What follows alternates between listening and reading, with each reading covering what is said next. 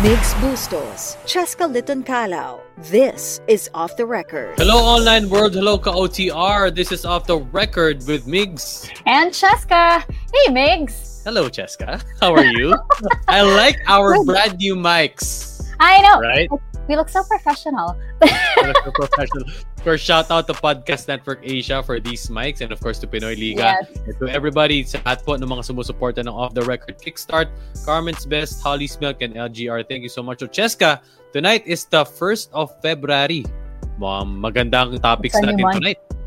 Yes, uh, but also before anything else, just uh, something that was announced earlier today. Harvey Carey, after 19 seasons in the PBA, he announced his retirement. Um, Harvey is a he- he's a good friend, and I just wanted to say congratulations on an incredible career. Uh, he led the uh, he was part of the squad in TNT that won four championships. Um, I I know that TNT is gonna miss this guy so much. He is uh, the uh, Udonis Haslim of the Philippines. Yes, we were Sir- talking about that kanina. yes. Sir Harvey, Harvey Carey, congratulations on your stellar run in the PBA and of course, wishing you all the best. But yun na nga, sabi ko nga, Cheska, kanina, 1st of February, ang daming mga nagdaang balita during at least the past two weeks or the first two weeks of January na naghabol na nga yung PBA draft, uh, yung PBA draft deadline. And uh, what we're going to be talking about tonight is uh, one of those draftees that will be uh, applying for the draft. What is what are your thoughts, Cheska, on this? Many analysts would say na deep itong draft class na to.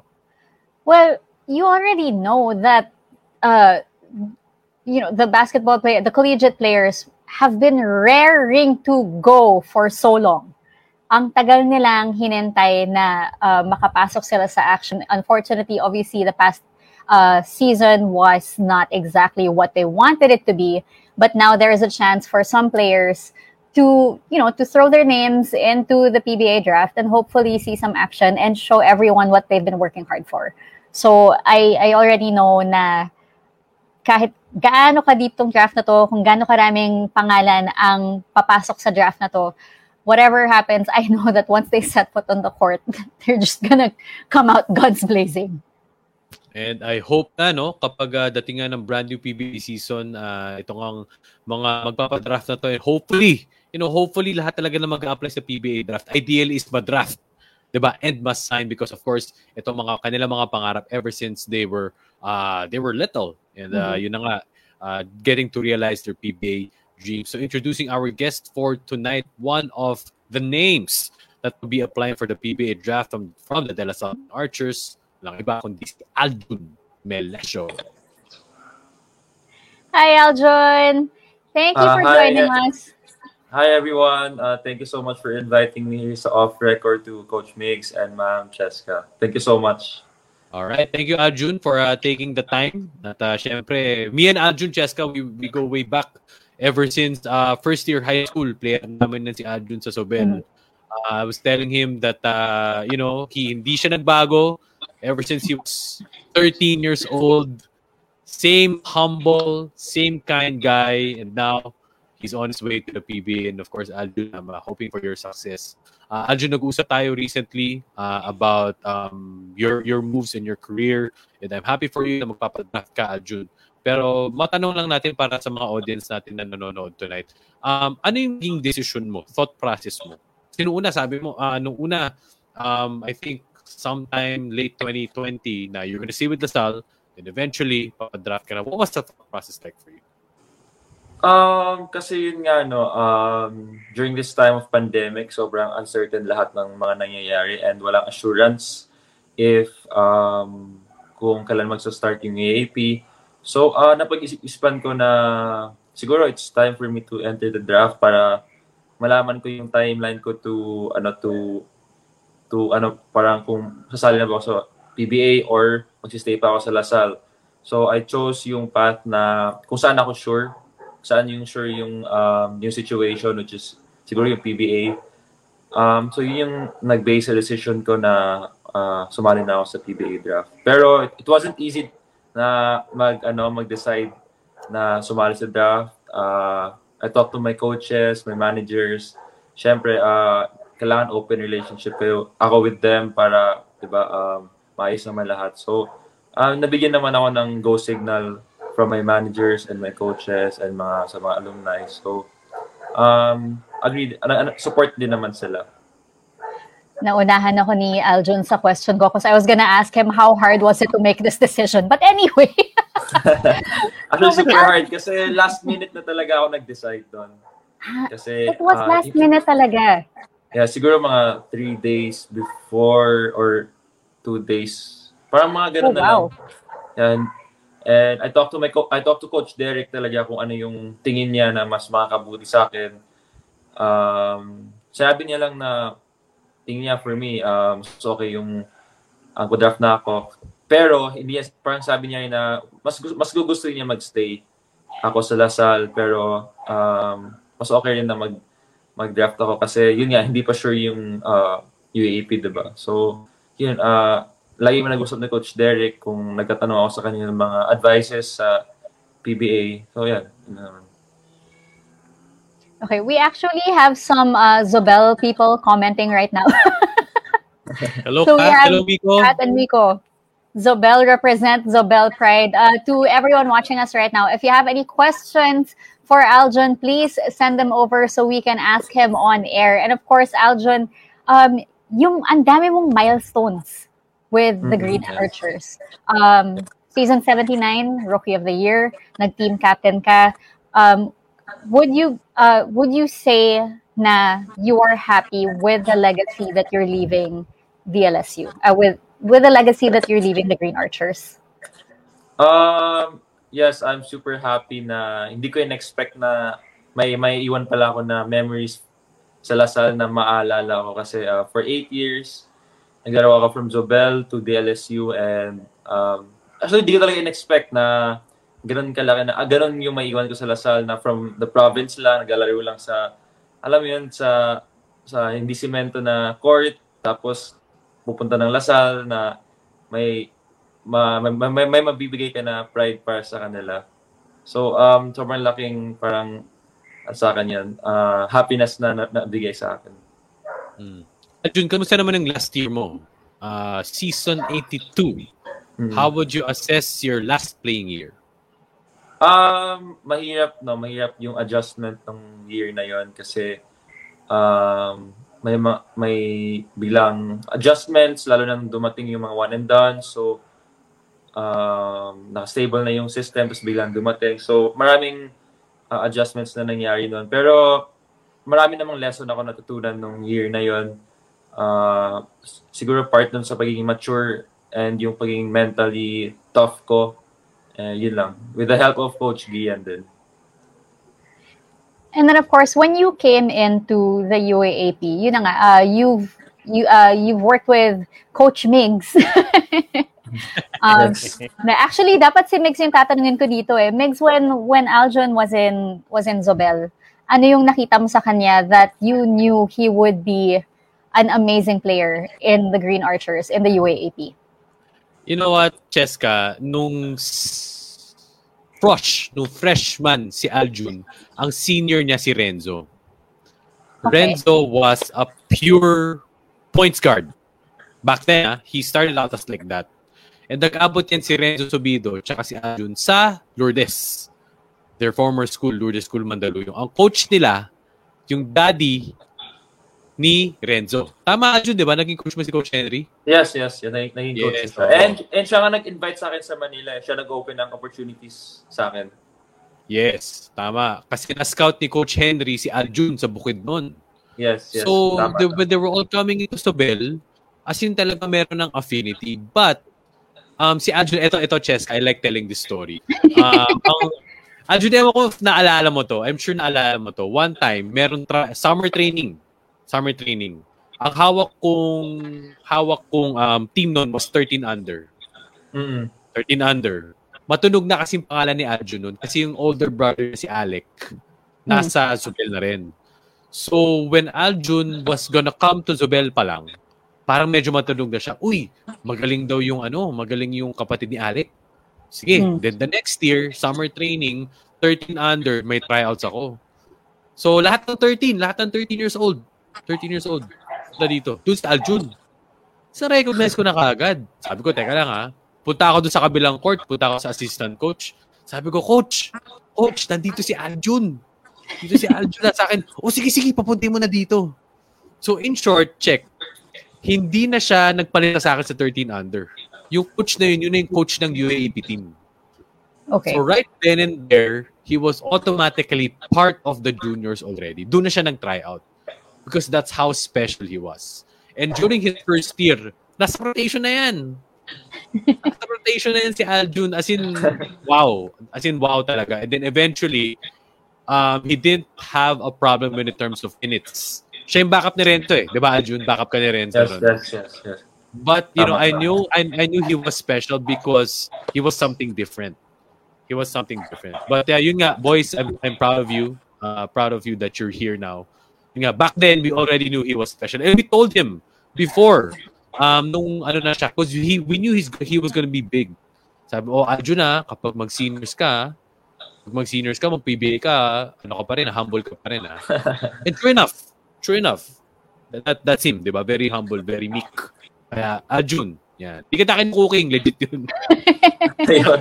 yung ano naman, yung sa side ko naman is, ah, nung, siguro nung dalala ko rin yung day na yun na may tryouts nga, dapat kasi da- talaga mag-high school ako sa UST. And yung, yung brother ko kasi sa Zobel na siya. So, sabi ko na, kuya, tryout ng, ta- try ko na lang sa Zobel, baka may, baka magustuhan din naman ako sa Zobel. So yun ginawa ko, may tryouts daw sa same age bracket ko. So nag naglinya pa ako noon eh, nung time na yun. Tapos biglang tinawag ako sa PAV, sa, sa main court sa PAV. Yes, Tinawag ako yes. na sumali ako sa ano sa team A. So nagulat ako na, uy, ba't bigla akong pinasali dito na, sabi ko, okay, sali-sali lang ako. Tapos yung mindset ko nun is, ano talaga, uh, for two years, magti-team B ako sa Zobel kasi parang bata pa ako nun eh. So, yun yung, ano ko, na, yung mindset ko na, okay lang mag-team B ako, basta nasa Zobel ako, tapos makalaro ako ng basketball. So, Yep. ah, hindi ko talaga in-expect na malaline up ako ni Coach Boris. Ah, ganun yung tiwala na bibigyan niya sa akin. And, yun, ah, hindi ko naman sinayang yung chance and opportunity na binigay ni Coach. Hmm. Kay Coach Marin ko yung sinabi. Kanina, ano, Kay kay, Coach War, kay Coach War. Yun nga, Coach War, Coach may- War. narinig ko ang lakas ng boses ni Coach War agad nun eh. si Coach Warren check yung assistant coach namin. Siya yung lead assistant nung uh, Zobel team. All right. Uh, we have Julian. Nice setup, guys. PBA just extended its deadline for Phil foreign players to March 5. Good luck, Aljun. And then hello to Gilbert. Uh, Miko, I remember you telling me that story, Bro Migs. And then Gab also says, Hello, Bro Migs. Standing by lang ako kay Jamie. My question ako. Yes, Jamie will also be joining us later on. So please send your questions in. Uh, Aljun, syempre, ngayon, alam na natin, uh, you, you played basketball long enough to know na pa paiba-iba yung level of competition in every uh, in every single year that you play uh, from from juniors to the seniors. And then of course now you are getting ready to you know hopefully join the ranks of the professionals in the PBA para sa'yo yung Siyempre, hindi to parang job application na may resume ka, magsasubmit ka ng paper or whatever. Pero yung pinakita mo in the UAAP, um, sino ang naka-guide sa'yo to be able to have the the career that you had with the Green Archers? Because hindi ka hindi ka pumayag na magka-off day ka. Hindi ka Yes. pumayag na may isang taon ka na patapon. So that says a lot about the player that you are. Sino ang nagturo sa'yo? Sino ang nagpakita sa'yo na that is how it's supposed to be done? Ah, siguro it all started with my parents na yung mga, kung maisip mo lang yung mga sacrifices na ginawa namin, parang ay- ayoko talaga sayangin yung mga opportunities na dumadaan sa basketball journey ko. And I'm lucky rin to have coaches throughout my basketball career na nag-guide sa akin. Na binigyan ako ng chance, na yun, um, na parang di, di ko sayangin yung opportunities and lagi akong bumabalik dun sa mga sacrifices na ginawa namin ng family ko na pumunta ng Manila, hindi ko na sila makasama. So, yun, ah, doon lang palagi yung, ano ko, parang, kumbaga, ah, confidence or hugot, gano'n. Hmm. Now, check, alam mo ba, well, also for our viewers, Aljun was the UAP Season 78 Juniors MVP. Uh, nag-championship sila noon, kalaban NU Bullpups. Ang main man noon, si Justin Baltasar. Al- I've always been so curious, Aljun. Pagpasok ko sa Green Archers, syempre, teammate mo na siya. Mm-hmm. And of course, di ba, para asakit nun, Al, uh, Alje, parang we, we were supposed to win three games. Nakaisa tayo. Nakaisa. Pero eventually, nakaisa. Pero palo sila. What was it like coming in to the Green Archers? Parang, hassle ka naman eh. Kung tumawag sa amin eh. Pama na nag yung relationship si, Si Balti kasi, late siya dumating. Late siya dumating sa training sa DLSU. Ako nauna na ako mag-training. So during training, dumating si Balti sa Razon. Sabi ko, ay, si, si ano, si Balti, ito yung tumalo sa amin. So parang, sana, sana, pero okay lang na maging teammate ko siya. Pero yun nga, uh, pag start namin mag-training dalawa, nag-start kami mag-training, um, yung mga teammates namin yung nag, nag ano, nagpapaalala sa sa mga games namin. Yung malala pa, yung pinapaalala nila yung step back, yung yung na step back ko si Balti.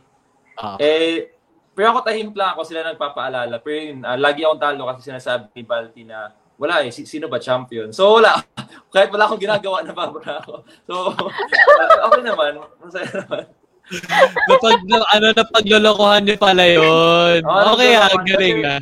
Pero yung pero ako wala akong sinasabi, tahimik lang ako. Yung mga teammates ko yung nag, nagsisimula ng alam mo yun, yung nag-aasaran kami.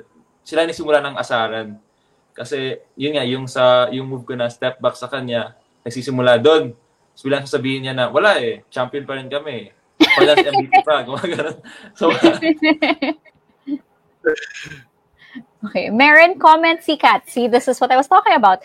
Naabutan ko si Aljun mag-training on his own kahit Sunday sa Zobel. Good luck sa PBA. Uh, uh this this work ethic, Aljun, um, sino nag-impluensya sa'yo? Ah, uh, work ethic? Siguro, um, uh, paano ba?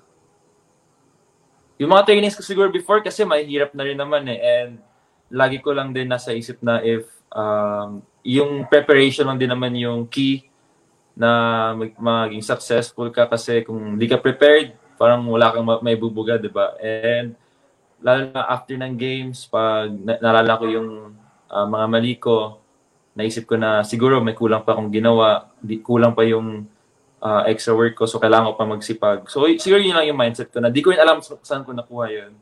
Siguro pagiging competitive din, or ay ayaw ko na magpatalo. So, siguro din.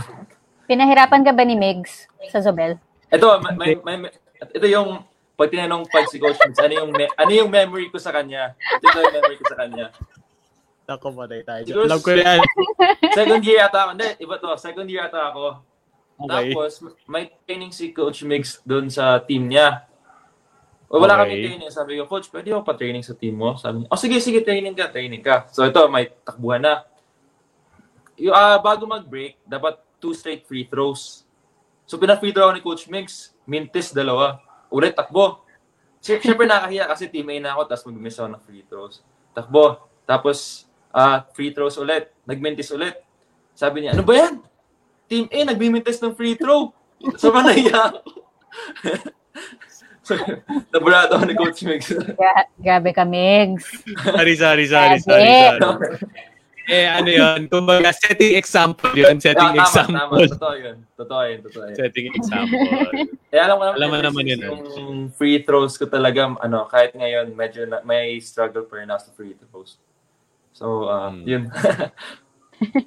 Thank you, Aljun. Thank you, Aljun, sa pagbisita mo na sa amin dito sa Off the Record. Pero syempre ngayon na we are hoping na you're hoping na talagang uh, of course you you get to fulfill your dreams you get drafted uh, at your desired round etc get signed.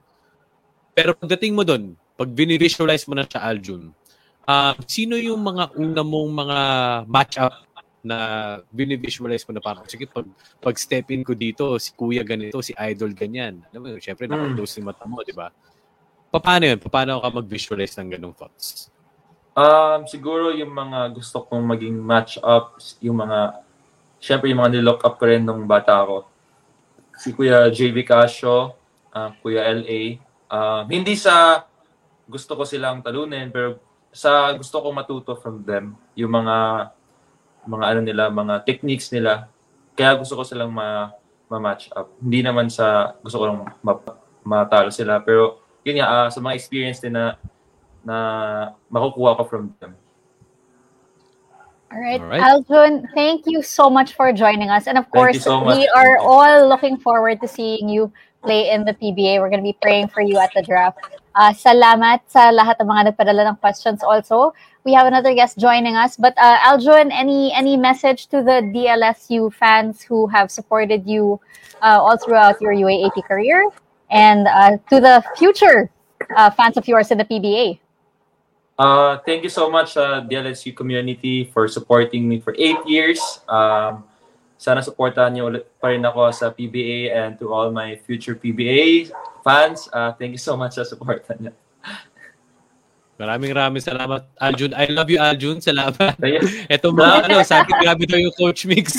Pero Al, grabe. ano, eh di tayo masyado nagsama Aljun sa, of course, sa buong high school career mo. Eh, alam mo yan na Uh, pinabalo ko talaga kung saan ka nagsimula and who you are now. Maraming maraming salamat, Aljun Malesio. Thank you. Good luck. Thank you, Aljun. Good Thank luck. you so much. Thank you. Good luck sa PBA draft and we will return just right after a short break.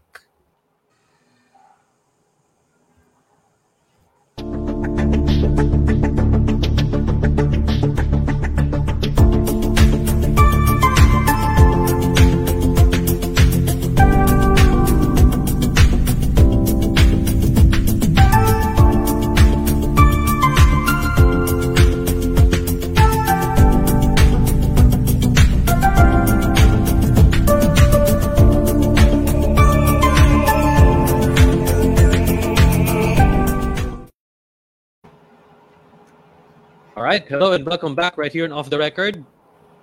Yes. All right. Thank once again. Thank you to Aljun for joining us. I'm so excited to see uh, his future in the PBA as well. And of course, Mix meron pa is a pang very special guest joining us here tonight. So off the Okay. record. So, ang ganda nga, no, two weeks ago, we interviewed uh, one of uh, the country's prominent female athletes who just entered the Kalam bubble. Siya po Yes. si Nesty Petesio ng women's boxing. Ngayon naman, two weeks later, eh, we will get perspective naman from another national athlete who is, uh, kumbaga, accustomed, medyo naka-adjust na sa bubble ngayon. Mhm. And of course, she is also a SEA Games gold medalist. Actually, Yes, sobrang uh, uh, actually uh, sports really runs in the blood para dito sa ating Mhm. uh, next guest for tonight. All right, so I'll introduce our next guest. So once again, she is a uh, SEA Games gold medalist for karate and currently inside the Club Bubble training. Of course, uh, uh, hoping and aspiring for her Olympic dreams. So Walang iba kundi si Jamie Lim. Hi, Jamie. Hi, Migs. Hi, Chesla. Thank you for having me. Thank Hi. you for joining us here tonight, Jamie. First of all, uh, sana hindi ka ba nakakagulo sa schedule mo dyan. We know na nakakapagod din yung ginagawa ninyo. And of course, um, we we want to know what you guys have been up to in the bubble. What uh, Can you take us through uh, a day in the Kalam bubble for you? Sure. So, our training schedule is Monday to Saturday po, and then twice a day. So, our first training for the karate team po, it starts at 10. Then we end 12.30 or 1. And then we rest, lunch, and then second training starts at 5, and we end at around 7. So, sakto po, because I ate dinner na, and I'm here. I made it po. So, yun, twice a day naman po kami. Jamie, Oh, wow. kamusta how's life like? How's life like? Two weeks in. Um, it's good po. I mean, it feels so great to start training again with the teammates. I mean, it's been so long since we've sparred, but now we're doing it. And syempre, nung first week, it was a bit rusty kasi we're getting back to it. Yung reaction medyo mabagal. Pero um, right now, I'm feeling a lot better than last week. And it feels good to lift some weights, touch an Olympic bar again, and so many equipment here available. And so I'm just really happy with Inspire po. So I'm super blessed to be here. All right, we, we need to throw this in. Jo- uh, Johannes Bernabe says, and not only a SEA Games gold medalist, but also a summa cum laude grad of UP and BS Mathematics. Also, my worst subject. But anyway, BS thank Math. Hi, sir. Sir, good evening, sir. Thank you so much for for joining us. Yun nga. Shout out, shout out lahat. Ito na, uh, Cheska Sigab. Uh, Yes, here ito we go. kanyang tanong. Hindi na pa siya nakatutok. So itong tanong niya para kay Jamie. Um, Jamie, what comes to your mind upon reports okay, of, of, a cancellation? Um, you know, it's not confirmed yet. Hindi pa siya confirmed talaga. Mhm. Pero what has been going on there? Um, what can you tell us? Mhm. Yeah, I do hear a lot of rumors po na like Japan wants to push, uh, they don't want it to push through. Pero I hear also na the IOC is really adamant about wanting to make it push through. So right now I'm just focused on um, thinking that it will push through because I'm training as if it will push through para I'm ready for anything po. So I'm crossing my fingers na it will push through nga po. Can you can you take us through the the mindset or what it takes for an athlete to stay stay dead set on preparations even if let's say outside that bubble there's so much uncertainty. How do you how do you keep yourself uh, pushing through with training with with obviously the kind of discipline that you guys need to have even if yun na nga like is there something in the back of your head na parang "Ah, baka naman hindi matuloy to eh Um, yeah, it's actually just the thought that I really, really want to get in po. I mean, it's really a dream to get in the Olympics. It's the first time the karate is going to be part of the Olympics, so it's really special. Um, and I just really want it. So I'm blocking out the noise. I consider it as noise, yung um, rumors about not pushing through. Pero I, I'm just staying focused on my goal and I, I feel and I believe that it's gonna happen. So I'm gonna train as if it will. Jamie, I'm curious, what about the protocols there? What did you do? Uh, of course, may mga swab test, may mga Mhm. quarantine. Uh, what's it like even if you're going to be staying there for a month? Are there going to be regular tests? Yes. So we got tested right when we got in, and then seven days after we got tested again, and then in 14 days we'll be tested again in 14 days. Um, so they're being really careful about that po. So nung start pala, when we got tested, we were quarantined in our rooms first. So walang lalabas ng rooms. And then when our results came out, um, tas negative po, um, we started training again. So I think they'll be doing regular testing within like every 14 days just to make sure everything is good. in terms of okay so obviously we we saw the the pba bubble last year and when when the athletes entered the bubble ang daming baon ang daming dala. May, may mga nagbaon ng rice cooker may may mga kung ano-anong baon na dala. But for you what were the things that you knew you had to bring with you Oh inside the bubble? So, ang dam well, yung pwede po sa amin, kaya swerte, yung pwede magpadala po yung families um, as long as they disinfect it. So, may protocol naman po na ganun. So, it's funny because I've been here for two weeks. Tapos yung family ko, pumunta na po dito para magdala ng um, different gamit. So, may mga hanger po akong pinapadala. May comforter po para sa room. Um, so many things na punong pun parang yung buong bahay ko po nandito na sa Karang Bubble. So, I don't know how I'm gonna pack all of this to go home after. Pero, ayun, that's why I'm super happy about this po. Tapos, marami rin po akong snacks like Fit Bar, granola, beside me now. So, ayun po. I'm just happy with all the snacks and chicheria. all right So, we di ka have a homesick. Ay, sorry, go ahead. Are you, no, go ahead go go go uh makes this question is actually really good Okay, hindi ka naman na homesick. Oh, homesick. Medyo. Pero, I chat with my family every day. So, super clingy po kami ng family.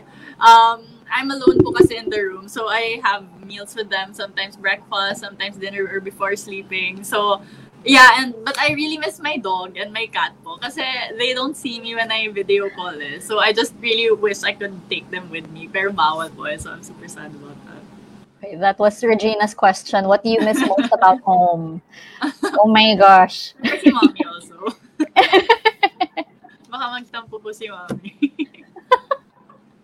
All right. Oh, Okay, uh, speaking of mommy. Speaking, speaking of mommy, is. Speaking of mommy. Miss Belen is watching. Hello, good evening. Thank you for joining us. All right. And of course, when it comes to your training already, uh, it's been two weeks in the bubble, yes? Uh, at this point, has your body settled into a routine? Or um, nasasan- eh, there's still some adjustments that you need to get used to? Yeah. actually, the first week was pretty hard because um, I just started getting used to two times a day training again and really heavy. As in, it's been a while since we've lifted really heavy weights. Kaya parang extra pagod po. And I ate a lot more. I think I started eating a lot more this week. Pero my body's getting used to it. So I'm sleeping earlier and waking up earlier um, as scheduled po. So I think my body's getting used to it na po. And I think next week will be even better po. Hmm. Uh, well, I'm well, maybe they're curious. I'm curious also. Um, gaano kayo katagal dyan and ano yung pinagkahandaan mong tournament? So the plan is for us to stay first week of March and then we fly to Turkey. Um, there's a tournament po there, um, tune-up tournament for the Olympic qualifiers this June. But the main tournament nga po is the one in Paris in June. Um, so we'll be in Turkey training with our coach po, Coach Okay Arpa.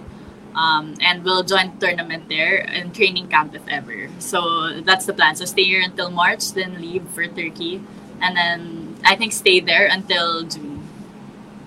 All right. Alwin says pa shout out po. Hi, Alwin. and then Henderson. Oh, there you go. so, so neighbor mo lang siya dyan. yeah, he's upstairs nga po. okay. Uh, Henderson Basco. Hello, Jamie. Uh, hello po, hello po, Miss Lelen. Nahiya pa ko bigla. yung family support po. Nanonood. That's awesome. All right, but of course, um, did did your family give you any words of advice before you stepped into the bubble? Oh, of course. They actually wrote me letters, so super clingy. Oh, that's so nice! Oh, yeah. Oh Yeah, my gosh! super- they're super supportive talaga in everything I do. And parang all of them, last week, all of them went just to give me the stuff. Like from a distance, I got to see them. So I'm just super thankful for them. Like they really care. They really um nakabantay po sila sa journey ko and super supportive. So I can't ask for a better support system. That's my Alright. ninang also. So I- they're I love awesome. Hi. I love how Team Jamie is happy. like, I'm right here. I am supporting Right you. here. Yeah. I love it. I love it. Well, uh, ito magandang tanong para sa mga viewers natin na hindi nakakaalam ang tanong ni Tirso. Is she the daughter of a superstar Samboy Lim? Yes. Yes, she is. Um, Jamie, can you tell us about the, the influence uh, of, uh, of course, your dad over the years? Oh, si daddy, idol ko po talaga ever since I was young. So, both mom and dad are my idols in their respective fields. So, si daddy, yung, he was my idol and my role model in terms of being an athlete. And I saw na, I saw his attitude po, na he really works hard, sacrifice, and parang, parang magpapakamatay po siya para manalo. And I, I think I instilled that mindset po in, in all the tournaments and my training and that's how I see things. That's how I go about things po. So he's really the one I want to thank po for that mindset. And also si mommy, even though it's not sports, um, she, ganun din po yung mindset niya in everything she does. So both of them, I'm just super grateful for kasi they're my inspirations. Winning runs in the family. super love ko po sila. Oh, there. We have a question from, I, I hope I'm pronouncing it right, Johannes. Uh, hi, Meg Francesca. You rock your hosting. Thank you. when will Jamie leave for Turkey for training and the tournament? We leave um, as planned this March. So March, I think mid-March or the first week of March, we go already for Turkey. Yeah. Okay. Uh, maganda tong uh, question ni Tirso. What if, uh, because I think, Jamie, I saw this on your stories. Mhm. Sa mga old school na photos, when you were still super little, sa Yeah. Makati Coliseum ka, you were, you were running with dad. Diba? I think he was shooting Yeah. around. Yeah, Um, what if, yun nga, sabi niya, I wonder if Jamie ever played basketball and uh, have thought of somehow following the footsteps pagdating sa basketball? Mm-hmm. I actually did try basketball po. When I was young, I joined my dad's camp, yung Skywalker's camp. And then, I was okay naman daw. Yung sabi ng parents ko, marunong po ako mag-layup. Pero si mommy, parang after the summer, she pulled me out kasi I was the only girl out of like 200 people daw. Oh So parang, yeah, shift tayo ng sports si mommy. As a conservative. cute. Pero yeah, that that video was super cute because nag-race po kami ni daddy. Eh, ako super competitive when I was young. So, nakita ko binox out ko pa po siya. And then he just let me win. Yeah, that was a cute, that was a cute clip. Ganda siya. Father Alright, and uh, Tirso's follow-up, I am a diehard Jolas and Samboy fan. And when we talk about passion and hard work in playing, Samboy is the perfect example of that. And we've also seen that passion and hard work with how Jamie has represented the country as well. Um, Jamie, did when you were when you were younger, when you were watching your dad play, obviously um, his his arena is basketball. His sport is basketball. Um, did you ever think that you would be representing the Philippines your own way?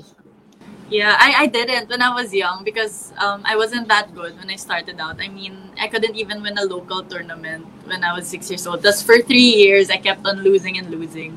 So hanggang nine years old po, that was when I won my first gold na local. So that was a big step for me. I think that woke me up. So parang when I was young, I really didn't think na I would go as far as national team or go as far as SEA Games and even win SEA Games and now um, have a chance, have a slot for the Olympics po.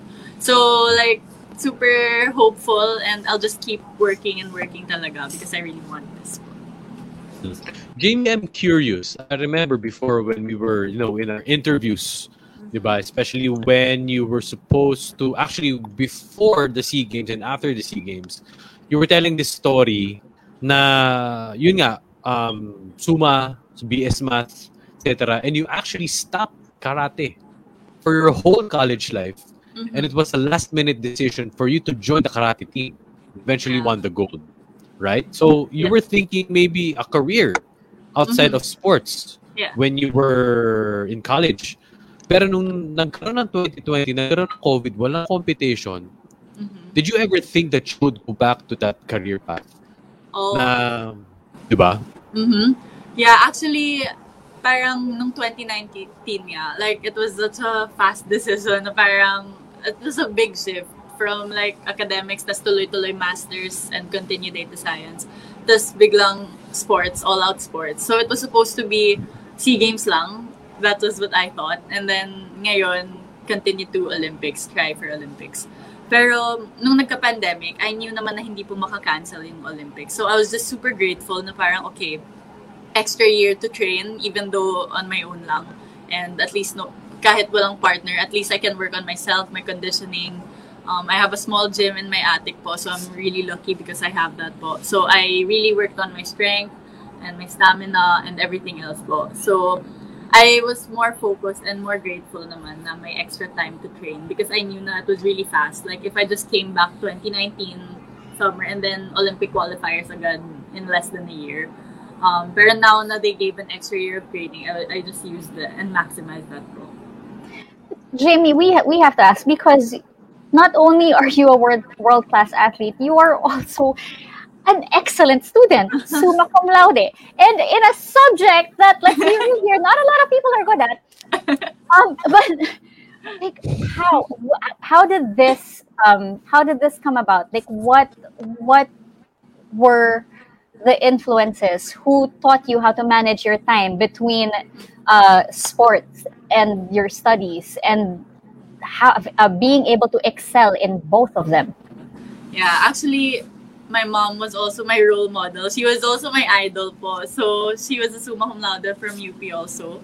Um, and she graduated 30 years before me. And she was my idol naman sa school. So um, coming into college, I really had summa cum laude as a goal kasi idol ko po si mommy eh. And pero I remember when I was in elementary, sakto lang, I was just an average student. And high school, a little better, a little above average. Pero I really focused nung college um, I think I have my parents to thank po talaga. Um, when I was young, because I was an average both student and athlete, they just um, talked to me continuously and said, do your best. I mean, push, kaya pa yan. So they never got tired of saying that. They never pressured me too much. Um, they just, just enough to motivate me po. And um, later on, I realized na, okay, I can do this. And um, kaya naman if I really work hard po. So, ayun, because they're my idols and I really worked hard, nakaya naman po. And it just so happened na math and I click a lot. So parang gets na gets ko po yung math and I love it. So, I mean, I found the course perfect for me din naman. Mm, grabe yung BS Math. Nag-iisa yun sa UP, sa labas, di ba? Ang laki-laki ng building dun sa BS Math. Doon ako nag-upcut eh. Kaso di ako pumasa. Oh, wow. Hindi, joke lang. Pero, well, de, de, yun, hindi talaga ako pumunta ng UP. Pero tanong ni Anwi, Batikan, what's harder, school or karate? School or karate? Um, it's a different kind of hard. I think the school, the hard part was really like staying consistent for four years. Um, it's really hard because it's so easy to like lose um, focus and then ma- masagsawa ka to go for it. And I think the karate hard, at least nung SEA Games, end up to now is yung fact na four years po akong nawala. That's really tough because I really wasn't as conditioned as before and I had to get all of them back in a limited time. And karate is really one-on-one eh. So anything can happen within three minutes. So you have to read and react really fast and stay cool, um, not lose focus and like really win. So yun. So that's different hard. All right. Thank you so much for joining us tonight, Jamie. And of course, we have to thank Team Jamie in the comments. Yeah. the, Team the, the incredible support that everyone is showing you. And of course, that says a lot about the kind of support system that you have uh, at home. And of course, uh, outside your, uh, even outside your home, the people cheering you on. Jamie, do you have a message for, for everyone who is, you know, obviously cheering for you on your journey? Uh, and hopefully we see you in the Olympics. Yes. Um, thank you so much to everyone who's supporting. Um, I hope you guys continue to support us, um, the karate team, the taekwondo team, boxing team, everyone that's gonna compete to Olympic qualifiers. Um, we hope we all make it. Um, we're really working hard here um, para magawa po namin yun. And I just want to say thank you talaga to the support system, my whole family, my friends. Ang laking-laking bagay po. It helps me get by. And even though training is really hard, um, it becomes easier because I know that they're there and I feel the love po. Also, thank you to my coaches and my teammates and PSC for all the support po. All right. So thank you then, Jamie, of course, uh, for taking time for us. Yes. Off the record with uh, Migs and Cheska. Jamie, good luck. We will abangan namin ang iyong karera and of course, wishing you all the best and praying for you. Thank you so thank much. Thank you so much. Thanks, Migs. Thanks, Cheska. Thank you, Jamie. Hey, Jamie. Yan. There you go, Migs. What what a great episode. I I mean, obviously we are talking. Uh, we we were able to speak to two incredible young athletes. Um, to Aljon, thank you so much for joining us on the show. Um, nagulat ako na sobrang last minute pala yung decision niya. He had to make Yeah. that choice in two days, Yeah. and that's not an easy decision to make. Yep. Yep. And uh, ano talaga eh, ganun nga sabi nga na dala ng uncertainty, di ba? Yes. Parang tayo lahat, lahat ng naging uncertain, we had to adjust, we had to pivot, we had to make decisions na hindi tayo ready. So, yun nga, ganun din si Aljun, ganun din sila Jamie, na they had to go inside the bubble and, you know, fulfill their dreams. Pero siguro, Cheska, just uh, before we uh, uh, uh, transition to our extra, ang pinaka pinaka-key takeaway ko lang dito is, you know, we we are blessed to have this job as storytellers. Because, yun nga, we were telling stories about Aljun when he was 14 years old. Uh, I remember when I first got to meet Jamie a few years ago. Um, kakagraduate na high school and then ay, ng college, tapos nag-SEA Games, nag-gold medal, etc. It's just so fun to be able to tell these stories and witness these types of stages in their lives. And then eventually, kapag sila mag-succeed sa mga dreams nila, you'll be able to say na parang, ah, we were able to witness that Yes. when they were working hard for their dreams. Di ba? and also we can we can all learn something from Aljon and Jamie. Um, you know, you from Aljon, he had to make that hard choice. He had to make that decision, and he's sticking with it, and he's working towards making his dreams come true. And same with Jamie, na ignore the background noise. Kahit na, and like even if there's so much uncertainty, like this is my goal, this is what I'm gonna focus on, and that's how uh, this is how I'm gonna get there. So again, it's it's been such a crazy year for everyone. Obviously, even more so for athletes who lost uh, avenues for for their sports. Um, and Yeah. I hope that 2021 just brings in a better time for sports and for athletes because they're all working so hard and they deserve that platform. I cannot wait to see them on that stage again. So yun nga. So we're hoping, we're praying Aljun gets uh, signed, drafted and signed Yeah. in the PBA. Jamie gets to fulfill her Olympic dream and compete Yes. in the Olympics. And just for Aljun and Jamie, para po sa lahat ng mga athletes that want to achieve Mm-hmm. their dreams. Uh, Sir Johan, thank you so much uh, for you. commenting and thank you so much for, uh, of course, uh, to all, to everybody na engaged right here on our stream day this Monday. For next week, Cheska, wala pa tayong confirmed guest, di ba? Pero it's gonna be, We shall be see. We shall see. We, We, we shall, see, Wala pa tayong- hopefully. wala pa tayong confirmed guest. We'll just Yeah. uh, announce that on our uh, on our um, promo materials. All right. All a good Monday. Good, good Monday. Thank you so much. Happy Monday, right. everyone, and thank you so much for joining us here on Off the Record. Thank you so much, guys. So this has been off the record with Migs. And Cheska, see you guys in You the guys, next episode. next episode.